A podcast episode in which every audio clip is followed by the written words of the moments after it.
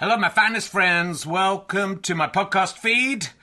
Powered by ACAST Plus. Here's the joke from my son. What did the bum say to the other bum? That's a bummer. You know, not for everyone. Uh, so, uh, look, thanks to everyone who's come to see the previews of Can I Have My Ball Back? It's been going really, really well, and uh, really pleased with how the show's turning out. It's officially on tour now from Wednesday. I'll be at the Leicester Square Theatre. A couple of tickets left. Lots of press coming to that one. It'd be lovely to sell out, but there are a few other London gigs not selling as well. So if you're going to come to London, maybe look up those other London gigs. And then this week I'll be in St Albans on Thursday, Gloucester on Friday, Chorley on Saturday, which is sold out. You can join the waiting list.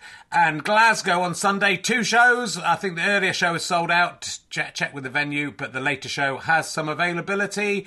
Come along if you can. If you enjoy these podcasts and like them being free, then the great way to pay me back is to buy a ticket to a show or buy a download or a book from gofasterstripe.com.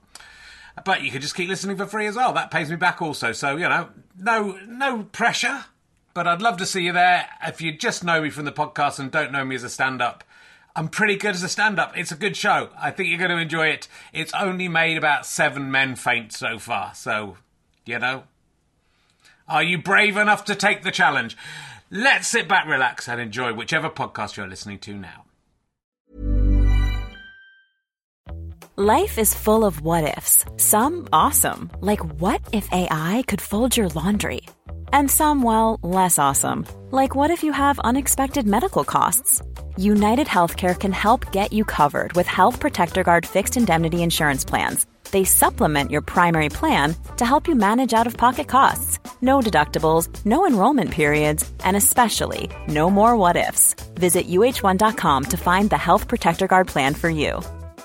A lot can happen in three years, like a chatbot may be your new best friend. But what won't change? Needing health insurance. United Healthcare Tri Term Medical Plans, underwritten by Golden Rule Insurance Company, offer flexible, budget friendly coverage that lasts nearly three years in some states. Learn more at uh1.com.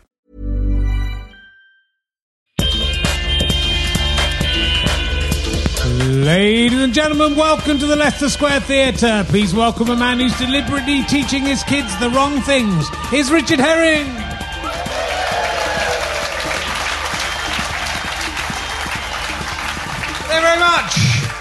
Hello, Leicester Square. Yeah. Thanks for coming. Uh, welcome to the show. Uh, welcome to Rich Herring's Leicester Square Theatre podcast. Though I was talking to Stretch Armstrong the other guy is so fucking hard to come up with these. That is the laziest one I've ever done. Remember Stretch Armstrong? Yeah. Wait, wait till next week's show. Uh, he calls it Rastafari. Very good. Uh, yeah, I'm delighted. I, I, it's kind of fun when you have kids, uh, and I've got two kids. I don't know if I've mentioned it before, uh, and um, to teach them wrong things. And uh, I, I, think my daughter started calling uh, maple syrup April syrup, so we all started calling April syrup, and now they call it April syrup, and they don't know. It makes. We had some pancakes the weekend, and my, my son said, "Pass me the April syrup." And at some point, they're going to find out that that's not what it's called, but it won't be from me called April syrup at our house. for good. And then they'll be, why? Why? Uh, anyway, look, all great news uh, for me. My, uh, my book, Would You Rather, is uh, out this the week of recording. It'll be out on th- Thursday, I think. Uh, so if you're listening at home, it's available in book, ebook, and audiobook. Uh, it means finally I don't have to look at my iPad when I'm asking questions from it. That's what I'm very excited about. Uh, and uh, to do uh, crack onto that. Uh, also, I, I, nothing's happened to me this week because I've been working. so I'm going to just give you some information. Wait till next week's show. I tell you, it's going to be. I hope something happens between now and next week's show. Uh, at, uh, there's a new on Twitter, uh, which is working at the moment, ladies and gentlemen. As topical humour for people in the future. If Facebook still isn't working when this podcast comes out, oh dear. That's gonna, that'll be bad. Um, uh, there's a new emergency question bot. It's called at emergency Q bot. Uh, and you can just say hello to it and it will ask you an emergency question randomly from the book. So uh, do enjoy that if you can. Thanks to Rob Manuel for sorting that out. Um, and I think I forgot to say this. Like we went to see Matilda uh, a couple of weekends ago. Fantastic musical by uh, former guest uh, Tim Minchin, who's been on a couple of times. Um, it's a brilliant musical. Uh, my kids love it. We've been uh, singing the songs. Uh, playing the soundtrack, my uh, daughter loves the bit where the bloke goes, "I can't find his Franken beans." That's the um, so she's developed a childish sense of humour. I don't know where she got it from. Uh, but when we were at Matilda, my son can't really sit down and concentrate. Uh, he's four years old tomorrow, uh, and um, he uh, he was he was wasn't really paying much attention. It was it was hard to control him. But there's a beautiful song called "When I When I Grow Up." I don't know if you know this musical. It's really it makes me cry every time I hear it. It's beautiful. It's kids sing. When I grow up, I'll, I'm going to eat sweets every day on the way to work and stuff. It's quite sweet. Uh, and so the kids sing it, and then the teacher gets on the swing and she starts singing it as well. And it's sort of a it's a, it's a beautiful thing. They're grown up, um, still feels like they haven't grown up. It's quite a beautiful, moving message. And she said, "When I grow up," and my son shouted out, "You're already grown up." it's good. He got a good laugh. He's made a big audience of people, more people in that audience than there've been in my audiences. So he's made them laugh. Anyway, um, do buy my uh, Would You? It's the perfect, I'd say it's the perfect Christmas gift. It's for anyone aged 6 to 106, it says on the front, but no one outside of those parameters, please. So do not give it to a five year old and do not give it to a 107 year old. You can give it to a 106 year old, but the minute the 107, slap it out of their hands. Right, so let's crack on. We've got a fantastic guest this week. Uh, she is probably best known for her appearance on the Canadian TV show Electric Circus. That's why we are here uh, to see it. Will you please welcome the amazing Katherine Ryan, ladies and gentlemen?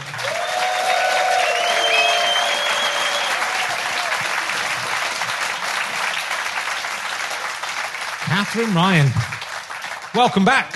Hi, thank you so much for having me on one of my favorite podcasts. Hooray! Well, uh, you know, uh, you're, you're uh, uh, doing a fantastic podcast of your own, and unbelievable on your own. Is it unbelievable that I'm doing it on my well, own? it's, I think it's, you know, it, I, as people may know, I do a couple of podcasts where I talk witter on to myself. And Yeah. it's quite hard to do that if you haven't got some stones to talk about. So, I don't think it's hard if you're a narcissist. Maybe we, maybe it just means we're bad. maybe. You shouldn't be talk to yourself for that long. I know, it's kind of, it's tricky, but then once you overcome that, that feeling of this is a bit weird, I think you know, it's very, it's, it's a lovely, as the, as the book is that we'll come to, uh, The Audacity, is, it's, you know, there's a sort of self-help thing behind there in terms of Yeah. you are this guru of, liv- of living life to the full. I am. And you know, I think having a podcast where you speak all by yourself without guests is like being friends with muggles. Have you got any friends like now that I'm married? My husband has some friends that I'm like, oh, here we fucking go. Okay, let me steer this ship. And you just have to talk the whole dinner because they're such muggles. Yeah. I don't. I don't really see anyone else outside of my Yeah. family now, so it's uh, it's fine. Uh, I won't. I won't talk about the people in my village. They're all lovely. So uh, it's and they listen to the podcast and they're all great. So um, it's they're all. um, but uh, what? So Electric Circus was uh, was your, was that your first TV appearance? It was, and such a wild crossover. We had a television channel in Canada that was called Much Music. This is before we had MTV. And there was a show where they would play popular music videos. You know how television just shows you music. And then they would cut to a studio where young dancers were just gyrating on podiums this high. I mean, I say podium, it would just be one of these. Um, it was fully kitted out in IKEA and we'd stand up there and just dance around and then we knew across canada that that was the show that young men would wank to because they can't watch porn but that's pretty close Yeah. in the like turn of the century Yeah. but such a weird uh, coincidence do you know who also danced on electric circus in canada I don't. Marcus brigstocke Oh. God. I knew he'd done podium dancing. I didn't know it was on that. isn't that crazy Were a lot of people wanking to Marcus Brigstocke? It's a, it's a tricky wank. That is all I'm saying, Marcus Brigstocke. he's a beautiful canadian woman Oh, good. Well, yeah, so that's what. Well, uh, look, I found that information out in your book, uh, which is called Audacity. It's quite, as you say, you, you know, you, audacity is seen as being quite a negative thing, but it's kind of weird because the word audacious seems like quite positive to me. In fact, it wasn't until that you start discussing audacity I sort of realised they were the same word. Yeah. You know what I mean? It's used, I think, to shrink women specifically, like lots of uh, language and culture. Be like, oh, the audacity of that girl. And I was just a very audacious child. It just means to be confident and self assured Yeah. to a level that some people find rude. But I don't feel like it is rude because I'm kind and thoughtful and generous. But I'm also audacious and it can be a good thing. And I think a lot of people, I didn't realize how much audacity people could use in their lives, but they can use a lot. Well, I think I think especially here in the United Kingdom, I Oh, think yeah. we're very very bad at being confident. Very bad about you know what we would say would be showing off. I think having an opinion is almost you know before before the social media came along at least is almost an, an offensive thing for anyone in, in the United Kingdom. It is, Yeah. but you're very Canadian as well. We apologize, Yeah. and we want people to like us, and we want to be understood, and we want to be fair. And I think you can. That, those are all good things, but you don't have to compromise yourself in doing that. No. But that's it. Sort of feel. I mean, it's sort of written slightly like a self-help book in terms of how to do each chapter's how to do this, how to do that. But it's Right. it's taking us really through your life and the things that you've done. But uh, it is. It does feel. I was saying to you backstage. There's a chapter where you talk very. It's very very honest. Okay, to the extent that there's a chapter about your family and a member of your family, and the, and I was I was listening to the audiobook. I was thinking, wow, this is you know this is going into a lot of personal detail about quite a specific thing and a family thing. And I was thinking, is this a step too far? But then actually, it's it's a it's a very important point you're making, I think, and I presume this is why you wanted to share it in terms of how um, you know if there's someone in your life who's toxic or someone in your life who's who's not being pleasant to you, you are able to cut them out of your life, which you've done to this family member. Right. I talk about a problematic auntie who I think there's alcoholism woven through my family. And the reason I wrote that chapter, I mean, for other people dealing with a similar situation where there's a difference between walking away lovingly and giving up. And it doesn't have to be um, a nasty thing. And I'm very nice about that auntie in that chapter. You I say lovely things about her. Yeah. So I don't think it's mean at all. It's just like, oh, this doesn't work for me. I don't have the tools to deal with this. I have to walk away. A lot. I, I wrote it also for my sisters and my mother because I feel like they continue to normalize behavior that is really hurting them. Yeah. And they can walk away like I did and with love and light and generosity and go, I hope it all works out for you, but I don't want to be yelled at at Christmas again. Yeah. I think, but again, I think that's something that's Yeah. so that's a very difficult lesson to learn. And I think what I like about the book and what I like about you, I suppose, because it's it's very Don't laugh. Do you like me or is not? Uh, what I like about you is well, is that you know you're very honest about your own mistakes as well, and Yeah. and, and even uh, throughout this time, you've always been seemed to be wise. You know, uh, your show, your comedies always seem to have a wisdom to it, and I loved your. You know, I saw your one of your first Edinburgh shows, if not not your first Edinburgh show. Yeah. Uh, and it was you know it was great straight away. But you um, you know you would also make ridiculous. Life decisions that confounded people you knew, and uh, Yeah. uh, and you know, but you, because you talk about that honestly, and because you're uh, honest about your own mistakes, I think it's it's you know it's it's that growing, isn't it? And I think that's that, that's what I kind of got from that chapter was you know that I've a similar situation. You kind of think uh, you just make a decision to go, okay, this isn't my problem anymore, and you know that's it, it's okay to walk away from something and go and say that's the end of it. Right. And I think people get caught up in either investment. People will stay in a bad relationship because they'll go, but I've invested two years. And that's the same that sitting at an unnamed local casino and putting lots of quarters in and never getting up because you go, but I've put all these quarters in, I've put all these quarters in, but the house always wins. So you got to get up and walk away and not worry that the next person to sit down is going to have this jackpot. There is no jackpot it's a losing game. And I stayed in a lot of relationships. I'm just unpacking. I think when in your 30s, you start to understand more about your life. And I would love, I, I know that a lot of young women specifically um, listen to me for some reason. So I would love to remove the threat of them making some of those mistakes if I can. But in a way, do you feel you have to go through those mistakes because it's No. You know, the, the, I mean, some of them, the relationships mistakes. The, you know, I look at that and I, I look at your life and I look at my life and my thirties, and I made, you know, I made some bizarre choices about who I decided to. Like what? Tell well, me I, some well, of them. you know, but I, I, I went out with people who just weren't that nice to me, Mm. and um, you know, and it was sort of exciting. It's the same thing. I think your examples are worse than mine. I didn't ever, you know. Go on. What's well, I didn't example? ever feel. I didn't ever feel in danger, which I think you. I don't know if you say you feel in danger, but you should have felt in danger. Uh, and, uh, and you know, but I definitely, I certainly had one or two girlfriends where they were, you know, we, we were both crazy, and I, I think. As you get older, you also realize, oh, they were crazy, and you go, oh no, I was also absolutely crazy, and that's why we were together because we sort of enjoyed the mm. the drama and the madness of what we were creating. But it's, I think it's it's sort of that realization as you get through, you you sort of have to do it to get through it. I, those relationships I had that were bad, I kind of the worst one sort of made me realize what I had to do next, you know, and, Yeah. which I suppose is just about the case for you. As But well. wouldn't it be nice if your kids and my kids would just listen to us and skip that whole, you know, tricky time? yeah.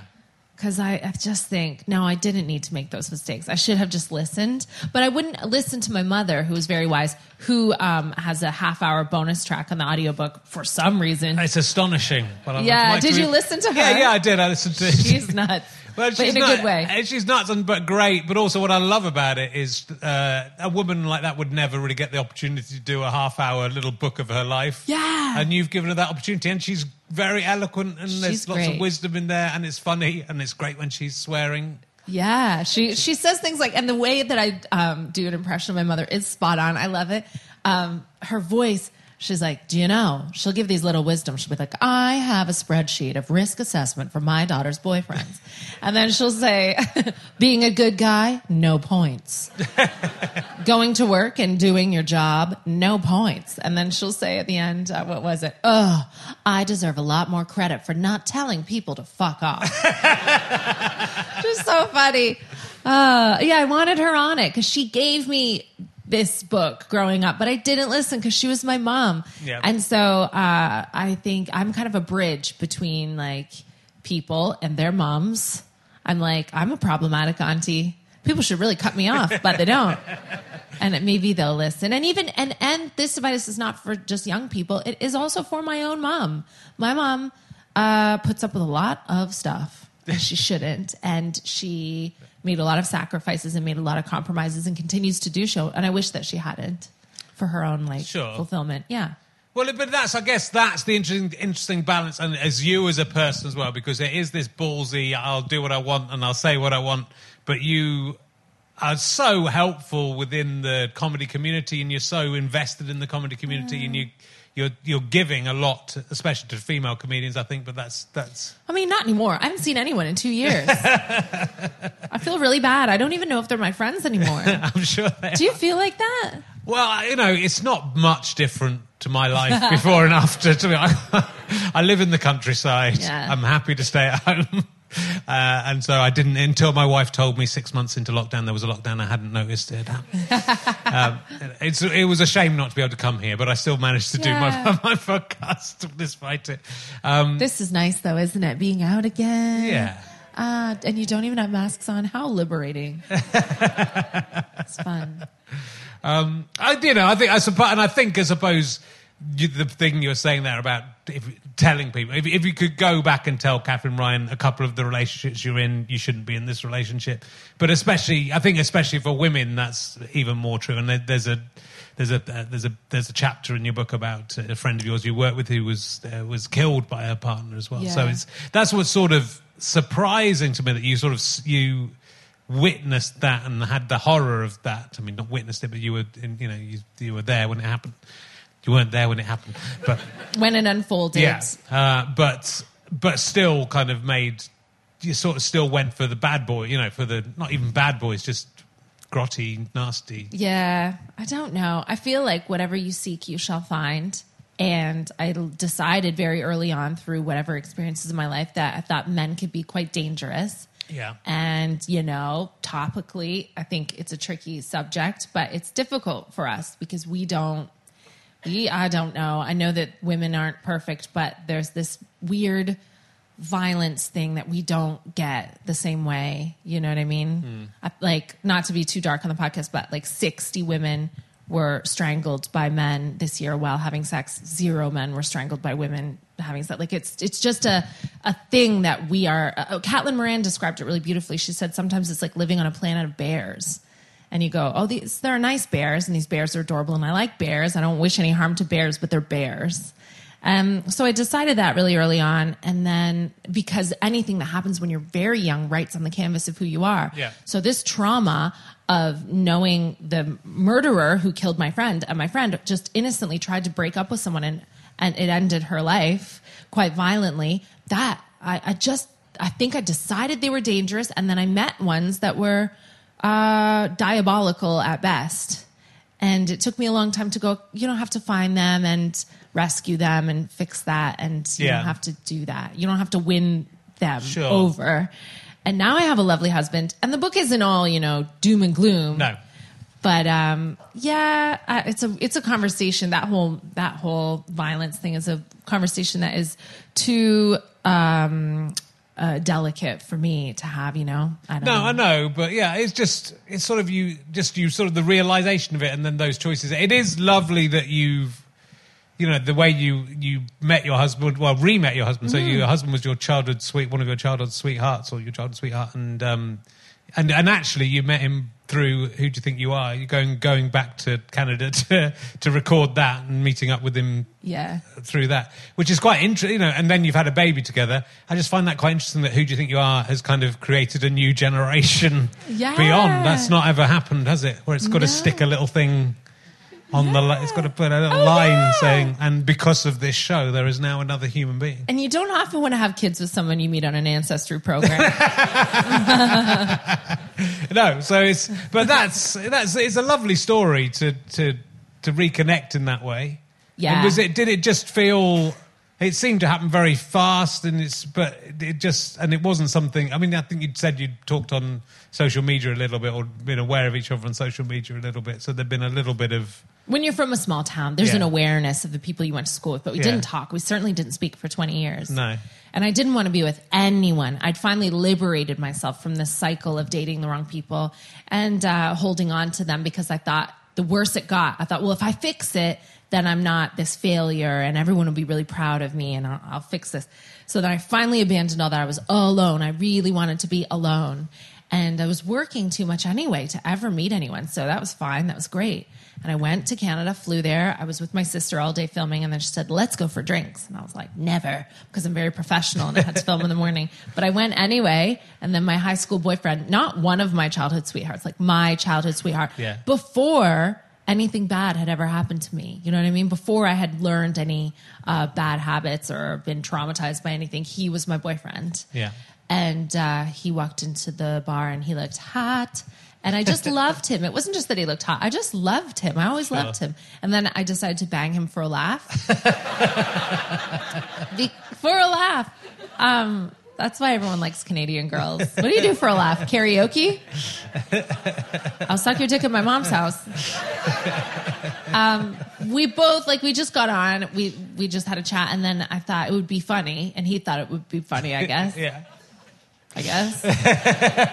and then we were married like six or seven months later because I just couldn't be without him all of a sudden. I was like, oh no, I need to be in this relationship. Oh well, because then I had to rebrand in a pandemic Yeah. as a married person. Yeah. So we'll see how that tour goes. But that's you know it's that's it's nice within the context of the book as well to for you to to find this perfect relationship and to to be happy and to find this guy who really sounds like a, a properly good guy. You'd like him. He's really Yeah, no, he, he definitely does seem it. Uh, so, uh, I mean, that sounds like he isn't it. He definitely seems it, but he's a man, so you know he's going to turn out badly. We'll find out in a year yeah, because he's so handsome that everyone who loved me suspected foul play. right. And because of all of my bad decisions, everyone was like, "Here, oh, what's this one got going on?" and so, um, uh, everyone, like my sister, hired a private detective, Right. and my agent made me get a prenup. And so the prenup is like rock solid for three years, Right. And then starts to be holes in it. Okay. So if he still likes me in a year, then he likes me. Okay. Yeah, Good to know. It's a beautiful story. Do you think we should? Do you think we should all go back to our first boyfriends and girlfriends and, and give that a try? Do you think that would work for everyone? I think people have fantasies about that. Yeah, for sure. I mean, uh, uh, well, it took me a long time to get over my first girlfriend, but I never. But we would like I've thought. I did. It, I talked about this in a show in the, headmaster's son, in, but I never had sex with her. In, so it was, we, I went out for two years, and you know, between sixteen and eighteen, and she was a couple of years younger than me. So it was a very innocent relationship, really. Mm. But then it was because it was. I just. My parents met when they were 14 and they're still together. So they've been together for 72 Wow, years or something. what? uh, and uh, so I sort of assumed that would be the same for me. So it was a bit, it was a big thing when it went wrong, when it didn't work out. Yeah. But then also you sort of, I, I just wish I'd, I'd banged it really, Yeah. and I think that would have that would have sorted it all out. What's her name once Instagram starts working? If you're listening, Sean, oh, she was Welsh. well, the family were Welsh, yeah, yeah. She, I mean, yeah, she was, she was, Nice. yeah. I'm sure she's still around. Katie Yeah. would be up for it. You, You know, think so? Yeah. It's like a bucket list thing. It's different, but then when you haven't seen someone for a long time, so that, don't think that's like my memory of her is like I saw last saw her when she was probably about twenty five. Hmm. So like it'd be quite a shock now to see her, and she's like fifty two years old. I can't I can't get my head. That would make me have to accept some things about myself Right. that, that I'm fifty four. it'd be quite a shock to see her now. I think. No, I liked it. I liked when I saw Bobby. He has like gray hair and his he had you know you know how men get like wizened and it looks sexy on them from like sun damage. So I've heard. yeah, it's not fair. and then I, I mean, I don't even know if he knows it's me. I've had so much work done. no, but I liked him looking older. I liked it Yeah. a lot. And that was cool to be like, oh, I don't fancy 16 year olds. I fancy him as a 30. Yeah. How old was he? Five when we met. Ready to pop the question? The jewelers at BlueNile.com have got sparkle down to a science with beautiful lab grown diamonds worthy of your most brilliant moments. Their lab grown diamonds are independently graded and guaranteed identical to natural diamonds, and they're ready to ship to your door. Go to BlueNile.com and use promo code LISTEN to get $50 off your purchase of $500 or more. That's code LISTEN at BlueNile.com for $50 off. BlueNile.com code LISTEN. Life is full of awesome what ifs, and some not so much, like unexpected medical costs. That's why United Healthcare provides Health Protector Guard fixed indemnity insurance plans to supplement your primary plan and help manage out of pocket costs. Learn more at uh1.com. Mom deserves the best, and there's no better place to shop for Mother's Day than Whole Foods Market. They're your destination for unbeatable savings, from premium gifts to show-stopping flowers and irresistible desserts. Start by saving 33% with Prime on all body care and candles. Then get a 15-stem bunch of tulips for just $9.99 each with Prime. Round out Mom's menu with festive rosé, irresistible berry chantilly cake, and more special treats. Come celebrate Mother's Day at Whole Foods Market. And there's lots of fun. There's a very funny uh, chapter about celebrities and, and the nature of celebrity and various celebrity encounters you've had. My favourite, which I think was you trying to pull Stephen Hawking Yeah. and f- and failing. Yeah. well, why wouldn't you try? I've seen the film about him. I know Yeah. he's a ladies' man, Richard. yeah, I do know it. I was single. You know, I have a penchant for the problematic man. and I saw him at a party and I was chatting him up. Of course I was, because he's a genius. And he was chatting to me and he was really nice. He loves comedy. I'm sure he really loves you. He loves like smart comedy. And then all of a sudden he went a bit quiet and I was like, okay. And his assistant said, I'm very sorry. Professor Hawking's tablet has run out of battery, so he can't talk to you anymore. And I thought, oh, I know when I'm being blown off and he's a genius. So if you had that ability, that's what you would say if you didn't want to talk to overzealous young women at parties. And then I needed to make sure I was being pied. So first I saw him speaking to someone else, and I was like, hang on. And then I searched, I went on this real deep dive of how the power wheelchair works, how it all works. There's a backup battery in the chair for the tablet. What do you mean, of course? Of course, he doesn't fucking. His thing doesn't run out in the middle of a. Oh, I forgot to charge my my iPad. It's Stephen Hawking. It's the only way he can communicate. Oh, Yeah. you completely. I knew it. But so if his chair is moving, then the tablet is charging just the way a Yeah. car charges Yeah. when it moves. You know what I Yeah. mean? Bullshit. but I only respected him more. I loved being pie, like blown off by Stephen Hawking. That was cool. How many people can say they've tried to fuck Stephen Hawking and God, I, I was once in the same room as him, but I didn't try and get off. And I was too shy to talk to him. It's too late now. maybe you don't have the audacity to admit that you did try to have sex with him. You just say, "Oh, we were in the same room. I wasn't trying to go on a date with him." Maybe you were. Yeah. I just have the strength to admit it. I don't mind. He wasn't interested. That's okay. He lied about his tablet battery. I'm okay with it. It's the idea it would run out at halfway through a party as well. Ah. Oh, should have. I should. No, you'd, you'd definitely just have a, a portable battery in there to stick. But what a wonderful man. It's I a mean, really good. It's a really good way of, of getting rid of people. I though. know. This is why he's a genius. Yeah. I would. It would be good to have that ability. Also, in that chapter, when you talk, I think we talked about the Hugh Hefner um, uh, mansion before, and you haven't Mm. been. But the, the bit that I was interested in was the German man Oh yeah. uh, who, as you were, he saw you in the party, and, and he asked if he could fuck you in the ass for sport. yeah, I don't. Un- And that was the thing that I didn't, you know, obviously you could say, can I fuck you in the ass for sexual gratification? For, for one or both of us. What do you think he meant by for sport? I don't know Can if I was- fuck you in the ass for sport? I know those were his words. Yeah. I don't know if it was a language barrier. Yeah. Or I don't know a lot about sports, so I didn't know. I mean, I think like some sports can get that way. Usually after the, it's usually in the bath afterwards. yeah. Maybe it was his way of saying, you know, no strings attached. It's a game to me to like hunt and uh, have my way with different women at parties. Would Yeah. you like to do that? I don't know. I just remember he just said it. He just came out and said it. If you do that, don't go straight for the ass. Don't go, Yeah, "Can I fuck exactly. say, can I kiss you? And then fuck For you sport. in the ass. Yeah. Little kiss. Yeah, but I mean, I, go- I went through all these. Um, I'm obviously a feminist. I know you, that you are as well. But on my journey as a young woman growing up at a very specific time in culture when virginity was fetishized and Britney Spears was, you know, the sexy by accident, we didn't understand about all the mechanisms uh, controlling her life. Um, I really thought that the best thing that you could be was soft and pretty and sweet. And I wanted to do things like go to the Playboy Mansion. And I wanted to be the type of woman that was likable. And I wanted to go on these adventures. And there's darkness and there's light in them. You know, that German man said that to me, but I was still, no thanks. All right. Like I just kept it moving. Yeah.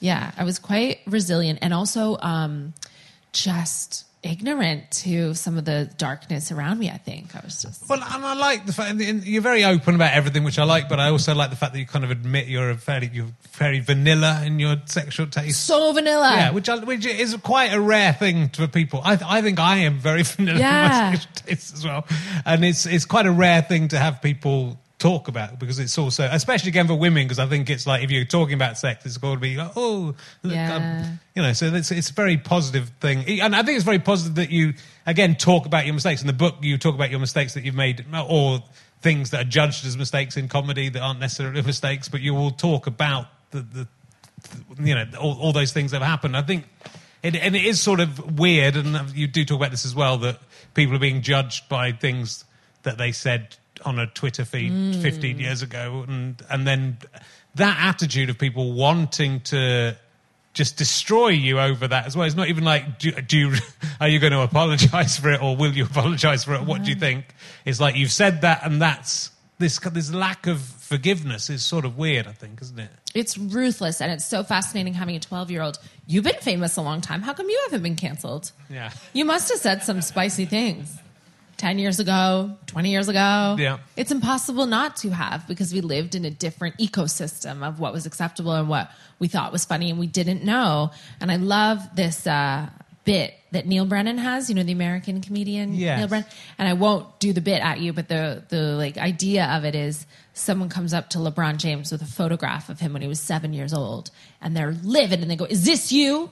And he's like, What? Yeah. And he goes, Is is this you? Well, why don't you look like this? And LeBron's like, I've grown.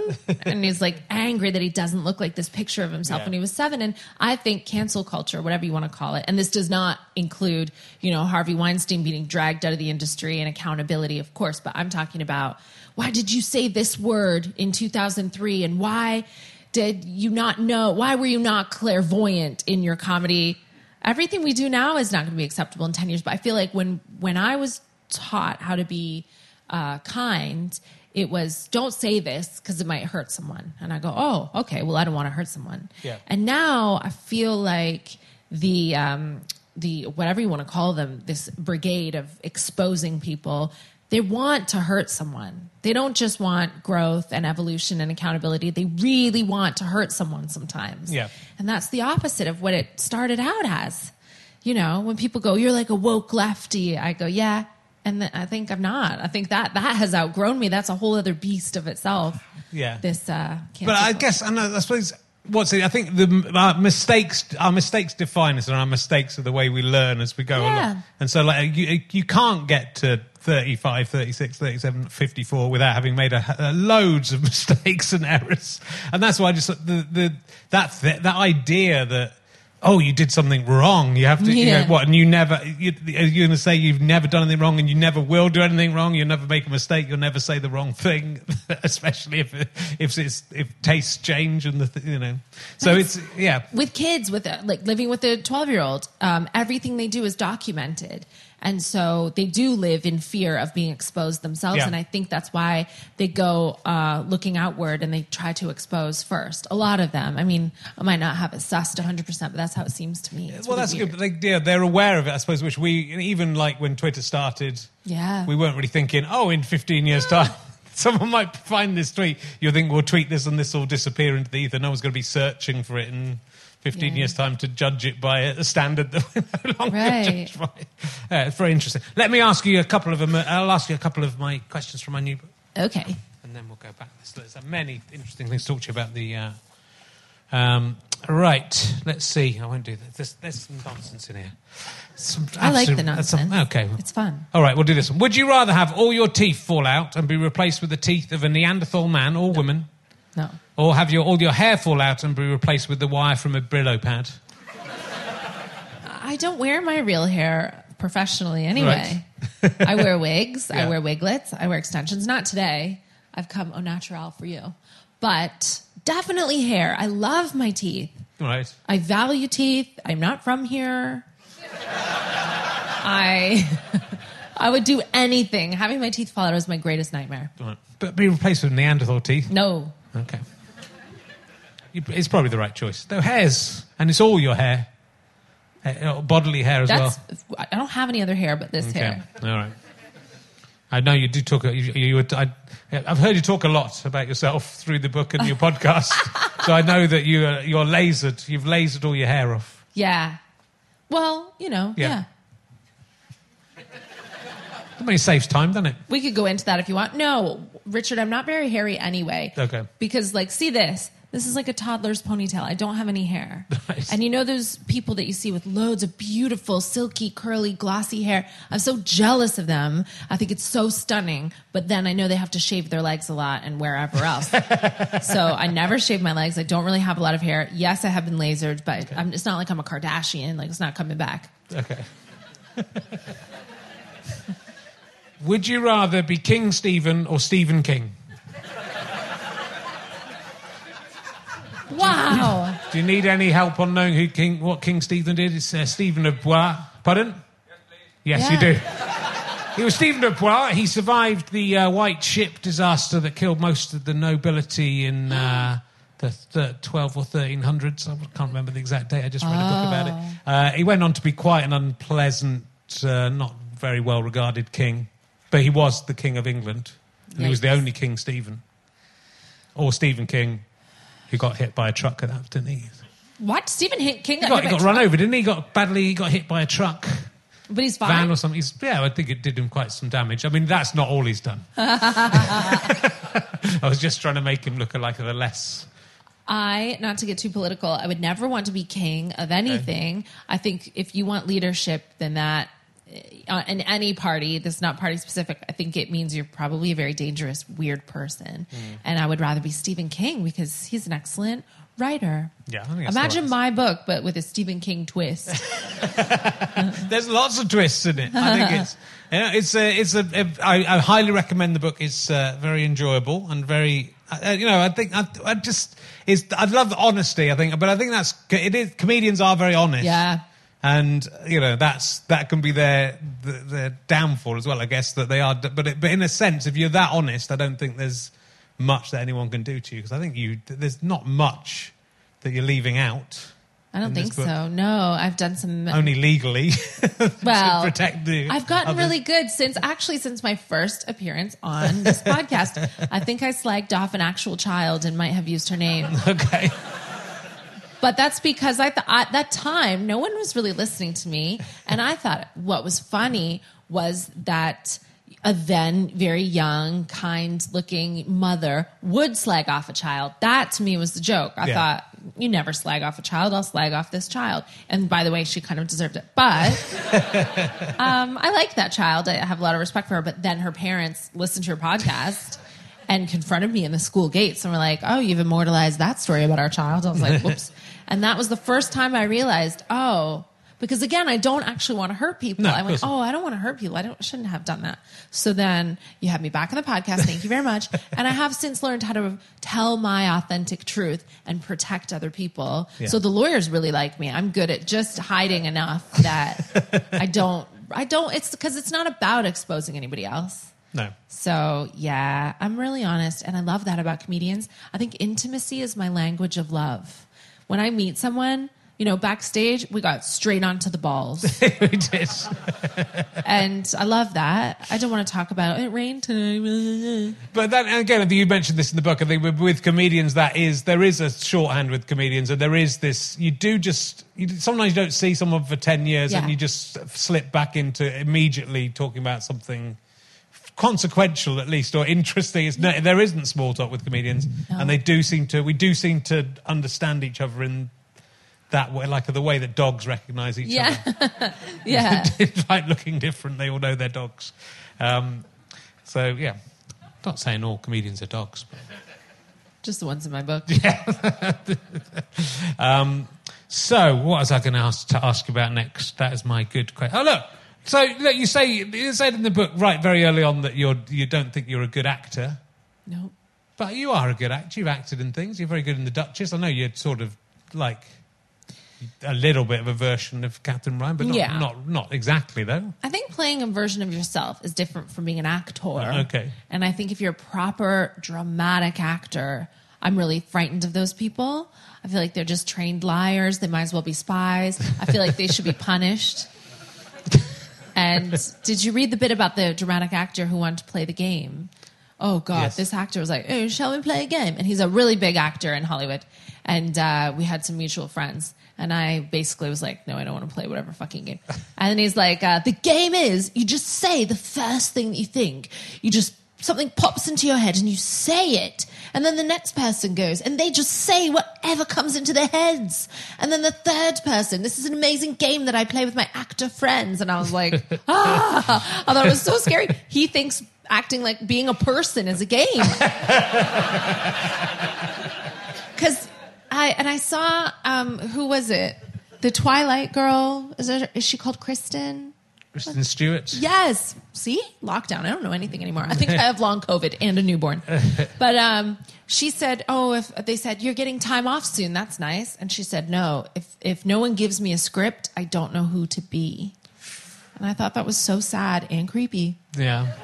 Yeah, but I think this. I think there is that uh, with the really good actors, there is almost a sort of absence of them, Right. And I think you have. I, and it's- I think that's the difference between. And I think comedians can be actors, and actors can be comedians, and, and it's not true of all actors. But I think you have to be to be a professional actor and to do that job all the time. I think you have to be. There has to be.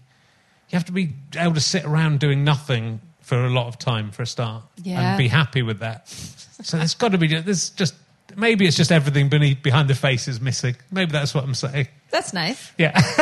They'll like that. I was going to say it's like a compliment. It means Yeah. they're good at their craft. But then the way you said it, not a compliment. Uh, there, there's a couple of bits that in the book that really uh, that I thought was interesting. I thought you're talking about you. I think you, see, you watch a video of yourself as a kid, or you remind you'll be just being funny as a kid, and you talk about Yeah. as an adult trying to recapture being an adult comedian is almost trying to recapture what was funny about you as that as that unfettered funniness of being a child when you're not worried about anything. Yeah, I was such a good comedian when I was 10. Yeah. And I didn't realize I was being political. Um, I was really baffling everyone in the room. We were little French children. My parents sent me to a French school, kind of like a prank. And um, we had to do these poems, and all the children. The, the, I wanted to be like them. I wanted not to be problematic. I wanted to be sweet and do a good poem. But anytime I got a chance to speak in front of people, I was like, this is the message they need to hear. So I did uh, Des baisers. I was French Canadian, so it's going to sound a lot like Celine Dion. But I was like, des baisers, des baisers, encore des baisers, un gros baiser mouillé de la voisine d'à côté, un baiser plein de rouge à lèvres de la gardienne Marie-Ève, un béco sur le front de l'autre. And I was telling like all these people who I was made to kiss. and I was ranting about like, why do you have to kiss the babysitter? And why do you have to kiss your uncle? And why? And then I'm like, um, telling parents, don't force your kids to kiss strangers. And at the end, I was like, seulement quand j'ai envie. Compris? And that means only when I want to. Understand? And I already had my little like sass because I was angry, serious. And then at the end, I go, seulement quand j'ai envie. Compris? Merci. I did this little like, oh, but I'm just so cute. I'm 10. And I've always done that. And I lost my way for a while, but I was just really good when I was 10. I Yeah. would love to get that. I think, that, but I think that's maybe the, is the sort of is, maybe that's what we're all trying to do to to an extent, and maybe that's when you become not entirely because some comedians are horrible filth buckets, and Yeah. you wouldn't be exactly that as a kid. But, but well, like doing my puppet show, I mentioned you backstage where I do this thing with ventriloquist dummies, it, and it's improvised. And it and it works when I completely switched myself off, basically, so that I don't know what's coming, and you know, you you enter that the where the subconscious thing is where it's taken over, and so you are having a conversation with another entity without. And it's and there's a sort. It, it reminds me of of what I was like as a kid. You know, it's a similar sort of thing. And there is this again pressure, I suppose, as through your teen years and through your twenties to conform, and you pushed pushed one way and pushed another. And it's sort of. I just found it interesting the idea of uh, comedy being an attempt to recapture yeah. ch- something about that pure essence of comedy in a child. There's a real honesty in a Yeah. child, especially a child like that, like you or like me. yeah. we had something to say. We needed to say it. But you're you you're an extremely bright child though. Like Um, well, your mum's in your mum's section of the book, she Yeah. talks about you being able to count to twenty when you were like a year old, which is pretty impressive. But she was And- annoyed that I wasn't assigning numbers to the things. So yeah, but she because she didn't know that kids, the one and a half year old kids, Yeah. were meant to do that. So you were talking in sentences very quickly, and you were counting, and so you're you're very brainy. Like that's a child, that's child genius levels, I would say. I think I just got a lot of attention Right. when I was really small, a lot of one on one attention. And then that all went away. So my mom can say that now and be very smug about what a smart baby I was. But then I became a really dumb young woman for a while. I did. So it's fine. Well, I think you maybe pretended to be a dumb woman. I don't think you ever. Mm. You're, you're, you know, you you sort of hide your light under a bushel. You're saying backstage, I think something about it being. I think you compared the book to sort of a, something written by a reality TV person. Well, it, uh, and I mean but that it in a good though. way. But no, they wouldn't use the word ameliorate, would they, in their book? So that you just casually toss in there. But I like a mix of high and low media. I'm not snobby about stuff like No. that. I like um, a reality star book in the same way that I I, know, No, I like your smart stuff. I like it all. Yeah, but I think. you- But are you? I don't know. It just feels like you're. I, mean, th- I think that's all fine, and you don't have. You know, you don't have to show your show how clever you are, but you are very, very clever. I don't think I am anymore. I've lo- like in- in terms of uh, the velocity of like I was way ahead of babies when I was a baby, and then I went to the Playboy Mansion and I did stupid things and I got dumber, and now I've leveled off. But also, it was a. It was a. s- There was a smartness behind that and an understanding behind that, and you were always into that. You know what I like about you is you've stayed as a stand-up comedian. You're still touring, and you're just Yeah. embarking on a new tour, so you haven't left that behind. But you've embraced what TV is now, which and, hmm. and fit into what TV is now. So you've done sitcoms, which is great, and you, but you're also doing your more reality TV stuff yourself. Which, but you were always into that as well. Yeah, that Because- comes from really authentic Yeah. place. So you, you, you and you loved the Kardashians before anyone in the UK knew the Kardashians were. Thank you. and I tried to make my first Edinburgh show Kardashians the musical. Um, well, my first show, you didn't see my musical show, did I you in. Edinburgh? No, I, I knew Katie already, but I don't know if you did. um, I had my first Edinburgh show was a musical because I always liked musicals, and I also thought no one would want to listen to me speak for an hour. But I ended up doing a musical about being in pageants when I was young. But what I really wanted to do was Kardashians the musical. And I remember my tour promoter was like, "Nobody knows who they are, Katherine." and I was like, "Oh, so frustrated that no one here knew who the Kardashians were because I really wanted to talk about them and connect." And now everybody knows. Yeah. So like, yeah, yes, I'm a bit of a connoisseur of shit TV. Thank you. And you were trying as a you were in Canada. You were trying to get on the. You did a dating show in Canada. you Yeah. which you've now sort of come full circle because your latest is called Ready to Mingle. Is it some is the name? Ready Yeah, it's called Ready to Ready Mingle. to Mingle. Yes. So what's Ready to Ready to Mingle is the latest. Is this Netflix as well? No, No. this is on ITV Hub right now. You can watch it all. There is a very confident hero single girl, Sophia, and there are 12 hot boys in the house, and she has to decipher which are single and which are coupled up with a partner. And they're all vying for her love. And if she chooses a single one, they split 50K. If she chooses a one in a relationship, he and his partner get 50K. Right. So it's fun. And Yeah. it's about trusting your intuition, finding, you know, who's genuine in life, spotting authenticity. I like it. Yeah, well, it's a very it's it's a very Katherine Ryan show because it's you know it's got that level. It's got well, it's like your face or mine was that Mm. similar sort of thing, wasn't it? Where it's about it's the game more than anything else. It's the game of you know, am I going to admit my partner is less attractive than my ex partner? In order to win money, or am I going to lie and uh, not win the money? Uh, but I guess I'm always pushing people to tell the truth. yeah, but then, but it also fits in with again with you, you know, sort of being having been in relationships where you've failed to spot the the idiot. Oh, for sure. Yeah, Yeah. but I think because you have, you know, because you're so invested in it, and you, there is, you know, this kind of TV, and when the reason it's taken off is because people love it, and hmm. and people, and there's a cleverness to it that that's beyond, you know, if people dismiss it, they're not seeing the. The intrigue and cleverness behind it. It was when that first, when Big Brother first started. Yeah. you kind of went, "This is a phenomenal show," because of the levels that are going on in it, which I think the good reality TV stuff still does, but it's hard because there's so much of it, right? so- There's a lot now, yeah. Do you watch any? Do you watch Love Island? Uh, I've sort of given up. I used to. I did in the early 2000s. I kind of watched a few things, but yeah, I don't. It feels. It does feel like a waste of time after a while. it's fine to unplug from it. And Yeah. um, a lot of the contributors are very clued up now, Yeah. so it doesn't have its pure innocence that it once had. Yeah, But that's why I liked Ready to because I felt like it was it was it was more honest than a lot of the others. okay, cool. Uh, and what's your new tour? Uh, is it called Mrs? Yes. What is is it about being married? Is that the is that the the hook or is it? Yes. Yeah. I am someone's wife now. But also, um, I thought, I, I mean, Mrs.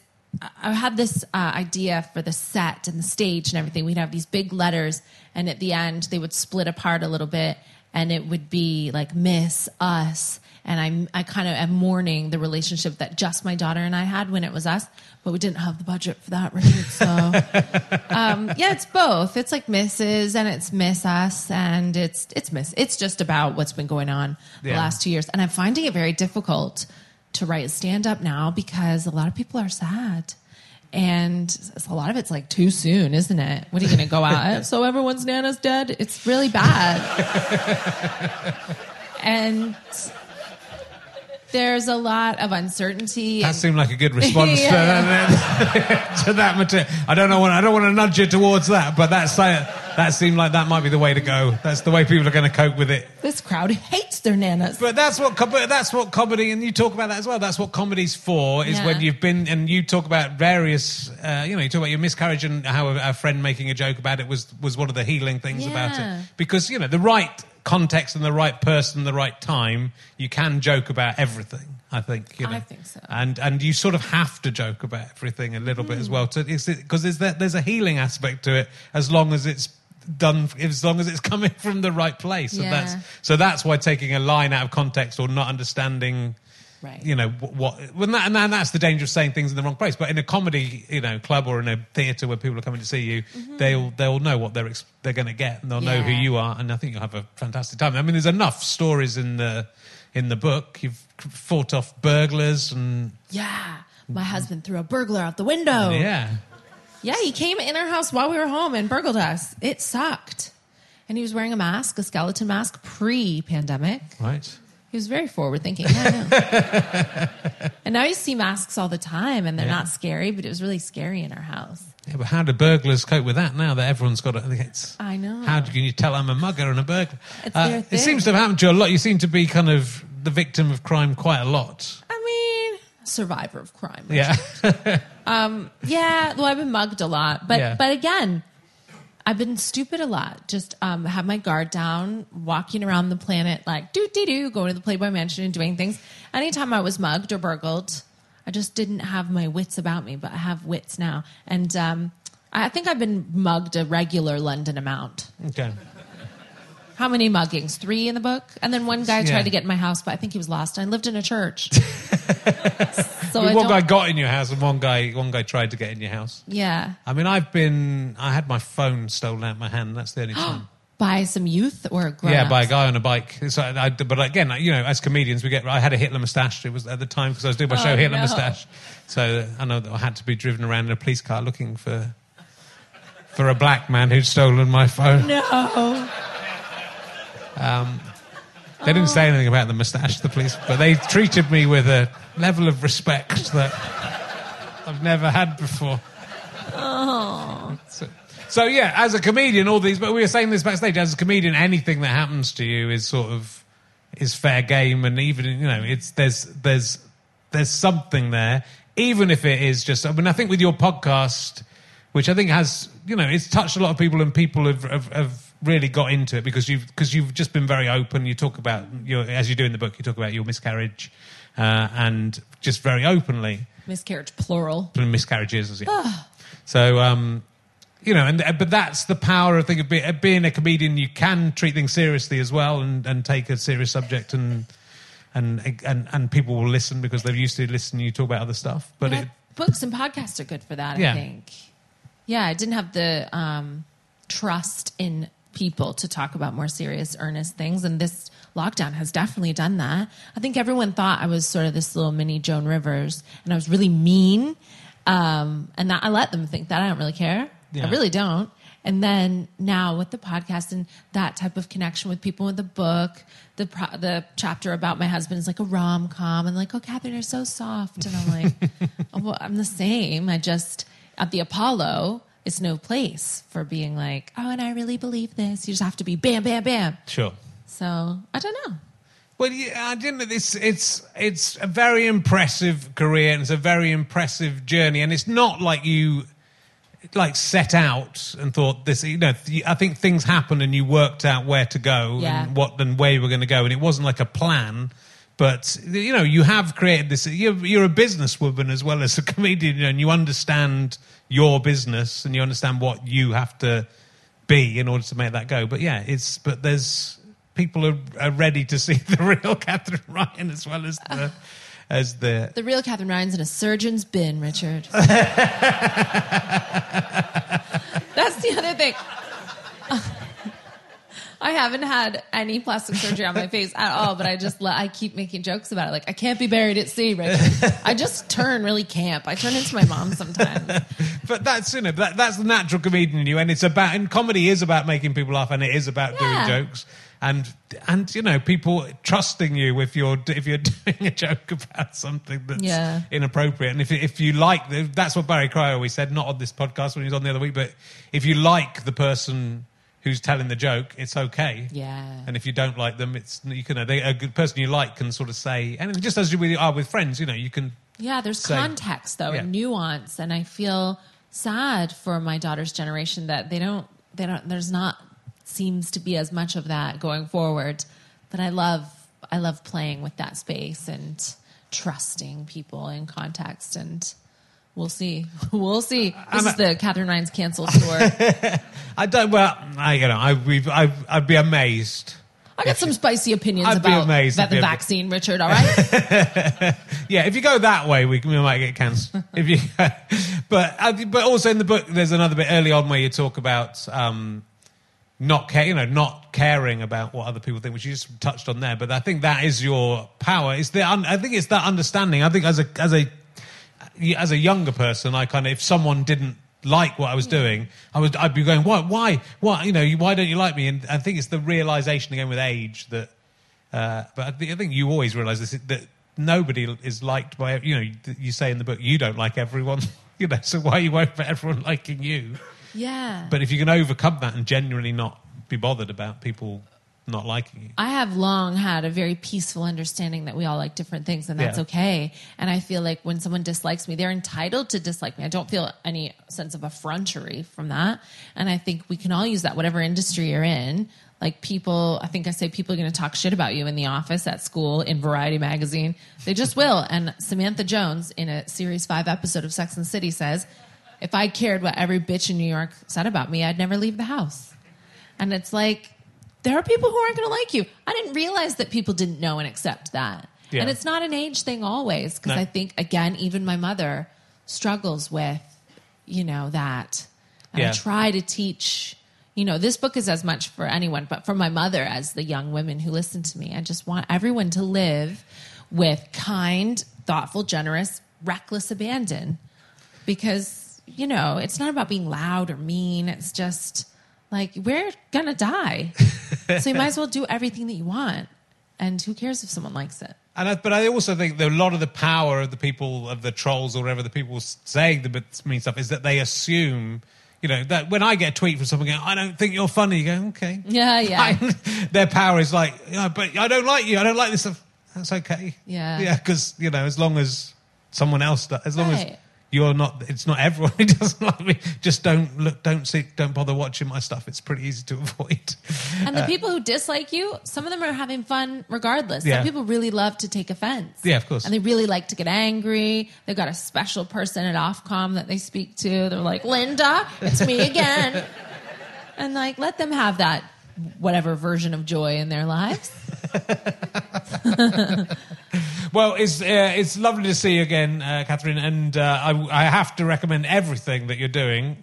Um, the uh, telling everybody everything, which is you know it, you are sort of an agony aunt in this. You know, you you actually literally getting emails from people and Yeah. and just uh, very honestly giving them your opinion on them, and it, but it's but it is lovely, you know, and, and the the one I was listening to on the on the drive here, there's like a 13 year old, a couple Oh, of 13 year old and teenagers had got in touch about various things and just to have you respond to that and say something sensible about it which always will be is so lovely and Good. um, and so that's a lovely podcast which you should all listen to and those Gousto ads really work because i couldn't work out why my wife had suddenly started getting into Gousto and then i said ah because she's been listening to Gousto's fucking delicious, Kath." though, isn't it? Do you love it? well You can say what what if they sponsor my podcast down there? I think it, the food is really good. I, it's it, it's nice, but it's um, there's too much packaging. That's what I Oh, think. do you think? Yeah. That, oh, that's helpful. I'll feed that back. Okay. Because, you know, I think I'm not supposed to talk badly about any other recipe box No. companies officially, but I, I've tried a few. I think they're trash. and people will say to me, Oh, I've tried recipe box. It's like, no, it's not any other. Gousto's actually delicious. It's and uh, what I liked about it. Oh God, this turn, I was accidentally turned into an, ad, an advert for Gusto that I'm not getting paid for. You might. Yours Richard, are definitely. You might. Well, I like, but it's nice to see. You know, you work out. It's, it's a very easy way to learn how to cook stuff. I thought, you know, I made some uh, like prawns with like bread, breadcrumbs on them, and I never knew how to do that. It's really easy. So it, it teach, um, but I always find cooking quite like magic. And when I've been cooking cakes with the kids and stuff, I still can't quite get over the fact that that lump of fucking rubbish turns into a cake. And I, every time we do it, I go, "This is brilliant." and it's always okay. So uh, don't. Uh, well, if, it's uh, Ian Gousto. I won't say anything bad about. I'll take that bit out about the packaging. no. Mo- it's, most, it's mostly recyclable, but there's bits of it. There's like an egg comes in a fucking cardboard box. All right, Taskmaster, champion of champions. How would you like to send an egg to someone? bring, bring buy your own egg. Get a box of eggs before you do it. It's true. It's, that is recyclable, that bit, so it's okay. Um, and uh, the the uh, the uh, Ready to Mingle. Read, watch the Duchess. It's fantastic. Uh, there's no more of that coming out though. No, that's a shame. that's okay. Jimmy Carr once said to me, um, "Not wanting something is the same as getting it."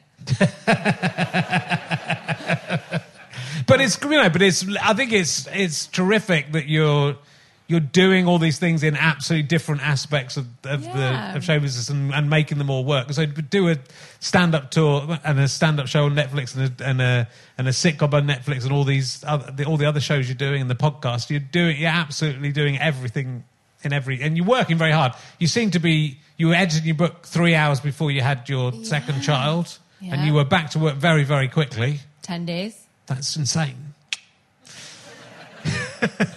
Don't work too hard. I'm I'm starting to lose it actually. It's too much. Yeah. I was running on adrenaline. When Fred was born, I started working when he was 10 days old and that was cool. And now he's 16 weeks old, so like three and a half months, whatever. And I'm a bit like, oh, I really timed this newborn badly. um, it's, it's tough. Even Yeah. when you're me, it's tough. And when I say me, I mean I have many privileges and I have a stay at home dad and I have all these things, but it's like, oh my God, is really tough. You can't have it all, basically. No, I mean you do you're doing an insane amount of stuff, and some of the human beings that you're creating with your body. Well, annoyingly, I want to raise him myself. Yeah. And I had a nanny one day, and she was like, "Can't believe you've done this all by yourself." You know, they're like trained to get booked again by lavishing praise upon you. She's like, "Oh my god, ten weeks and you've done it all yourself." Was like, "Yeah, I'm 38. I mean, I can do it, but I can't do it. It's it's hard. It's yeah. So, and I don't know how I did it when I was 25 and alone, but I guess I had more energy oh, and less work, and I have long COVID, Richard. I know. It's- I it's- think. How do you know? You've all got it now as well because you've sat. No, you can't catch long COVID off someone. Do you guys have long COVID? Anyone? No.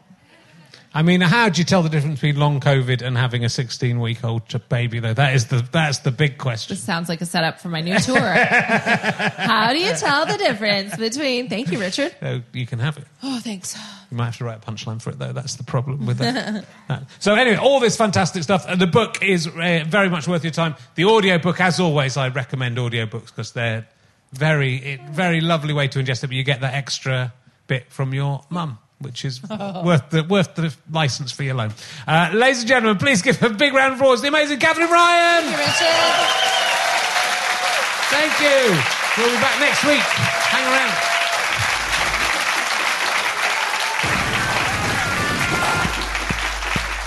You have been listening to RHLSTP with me, Richard Herring, and my guest, Katherine Ryan. Thank you to Scant Regard for playing this music. I'm indebted to my producer, Ben Walker. I'm indebted to Chris Evans, not that one, and everyone from the Go Faster Stripe team, and everyone at the Leicester Square Theatre. Thank you very much for having us. Uh, research is by Kathleen McKeegan. Uh, this is a Sky Potato Fuzz and GoFasterStripe.com production.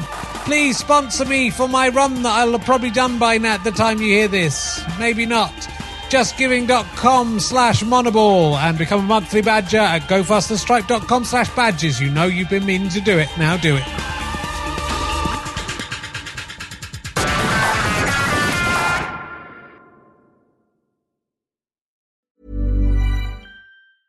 Mom deserves the best, and there's no better place to shop for Mother's Day than Whole Foods Market. They're your destination for unbeatable savings, from premium gifts to show-stopping flowers and irresistible desserts. Start by saving 33% with Prime on all body care and candles. Then get a 15-stem bunch of tulips for just $9.99 each with Prime. Round out Mom's menu with festive rosé, irresistible berry chantilly cake, and more special treats. Come celebrate Mother's Day at Whole Foods Market. Even on a budget, quality is non-negotiable. That's why Quince is the place to score high-end essentials at 50 to 80% less than similar brands. Get your hands on buttery soft cashmere sweaters from just 60 bucks, Italian leather jackets, and so much more.